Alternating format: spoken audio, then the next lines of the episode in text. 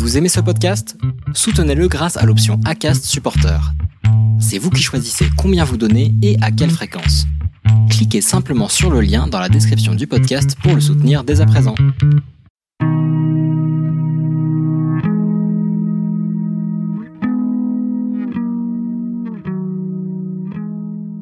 Bienvenue sur Melting Pot, le podcast qui amène la France multiculturelle dans vos oreilles. Je suis Mélanie Young, l'hôte de ce podcast. Quand on a plusieurs cultures, comme moi qui suis française d'origine chinoise et vietnamienne, on est parfois tiraillé entre deux mondes. Rejet ou fierté, ce n'est pas évident de trouver sa place, de connaître ses racines ou même de se retrouver dans les représentations de français dans les médias. Alors, j'ai décidé de créer Melting Pot pour parler de nos identités mélangées, donner la parole à des talents inspirants, redécouvrir l'histoire de nos aînés immigrés et évoquer tous les thèmes un peu melting potés. Aujourd'hui, vous écoutez un épisode spécial confinement. Comme on ne peut plus se réunir physiquement, je vous propose de partager ensemble un plat typique de la double culture de l'une ou de l'un d'entre vous. J'ai appelé ça l'opération plat doudou. Dans cet épisode, c'est Stéphanie qui nous présente son plat doudou. Stéphanie est une de mes meilleures amies. Elle est française d'origine cambodgienne et son plat doudou est une soupe traditionnelle qu'elle ne mange qu'en famille. Elle était ravie de m'en parler, mais elle était bien incapable de me décrire la recette. On a donc pour l'occasion fait appel à la spécialiste de cette recette, sa maman. Je vous présente donc le samlor curry par Stéphanie et sa maman Rasmerat. Et il y a pas mal de détails, vous aurez toutes les subtilités pour préparer ce plat. On se retrouve comme d'habitude juste après. Bonne écoute Mon plat doudou, c'est le solo curry. Littéralement, on peut le traduire par soupe curry, mais euh, ce n'est pas du tout le curry qu'on connaît, euh, le mélange d'épices utilisé chez les Indiens. C'est un plat qui est cambodgien, que j'apprécie particulièrement. Ça me rappelle toute mon enfance. J'adore cette soupe. Dès que ma mère elle en fait, elle prend une photo pour nous narguer. C'est vraiment la soupe de prédilection et le plat que j'aimerais manger à tout moment. Maman, alors dis-nous, c'est quoi le solo curry Samlar curry, c'est une soupe khmer, typiquement khmer, qu'on prépare pour fêter un événement spécial ou une fête de famille spéciale telle que l'anniversaire, le baptême et le mariage, etc. Pour la préparation, il nous faut des ingrédients à mixer ensemble tels que la curry, les citronnelles, les pâtes de crevettes, les piments séchés, et puis l'ail et les échalotes. Donc ça, euh, c'est euh, la, la, première chose à préparer euh, avant de commencer euh, euh, à préparer la viande et les légumes. Donc, en plus de cela, il faut avoir du, du lait de coco, du sel, euh, de la sauce de poisson et du sucre.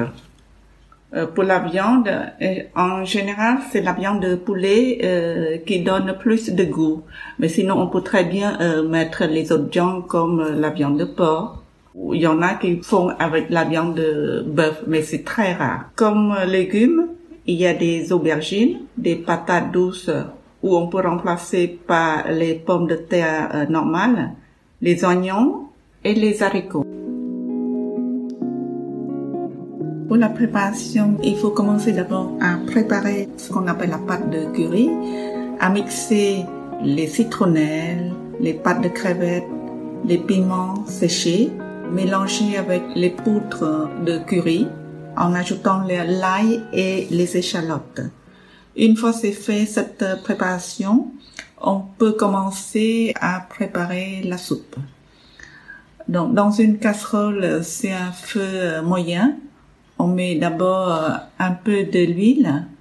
Ensuite, on pose la pâte qu'on vient de préparer, c'est de la pâte de curry, dans la casserole. On touille tout doucement de temps en temps jusqu'à ce que la pâte donne la couleur, euh, euh, comme on dit, curry rouge, un petit peu rouge, huilé. Après, on ajoute un peu de sel, sauce de poisson et du sucre.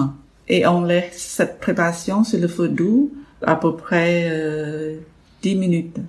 Une fois ces les 10 minutes sont passées, on peut ajouter la viande et la moitié de contenu de coco.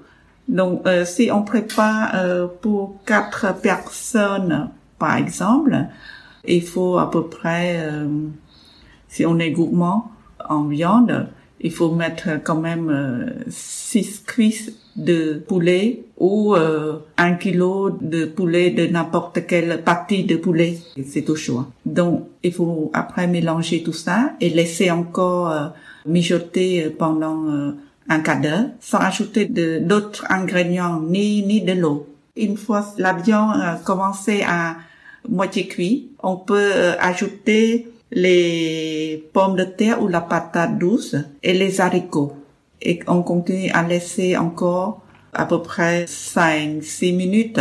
Et après, on peut commencer à ajouter le reste du lait de coco et l'eau. Donc l'eau, on va mettre euh, jusqu'à la le comment dire le la quantité pour couvrir l'ensemble des ingrédients qui est dans la casserole. Et à la fin, on ajoute les aubergines et les oignons.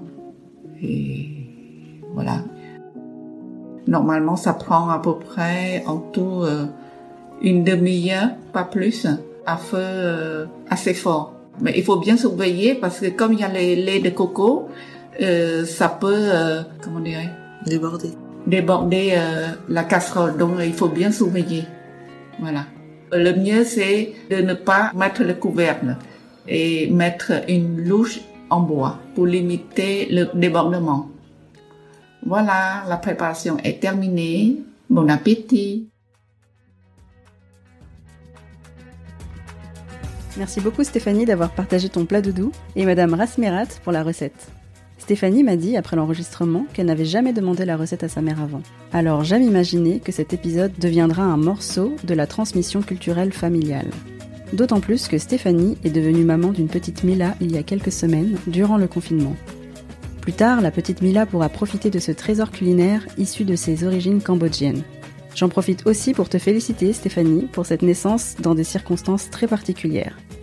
Tu es la plus courageuse des mamans et Mila est un bébé confiné, mais très chouchouté. Je finis cet épisode un peu plus long que d'habitude en vous souhaitant vous aussi, non pas des bébés, mais après tout, pourquoi pas, mais surtout d'avoir l'occasion de collecter des bribes de votre héritage culturel, que ce soit à travers des recettes ou des histoires de famille. J'espère que cette petite pastille culinaire vous a plu. N'hésitez pas à la partager autour de vous. Et si vous aussi, vous voulez nous parler de votre plat doudou, vous pouvez me contacter à mélanie.podcast.gmail.com. Si le podcast vous a plu, vous pouvez aussi le soutenir gratuitement. Il suffit de laisser un commentaire ou des étoiles sur Apple Podcast. Ça me donne de la force et permet de faire connaître le podcast. Merci beaucoup et à bientôt pour le prochain épisode.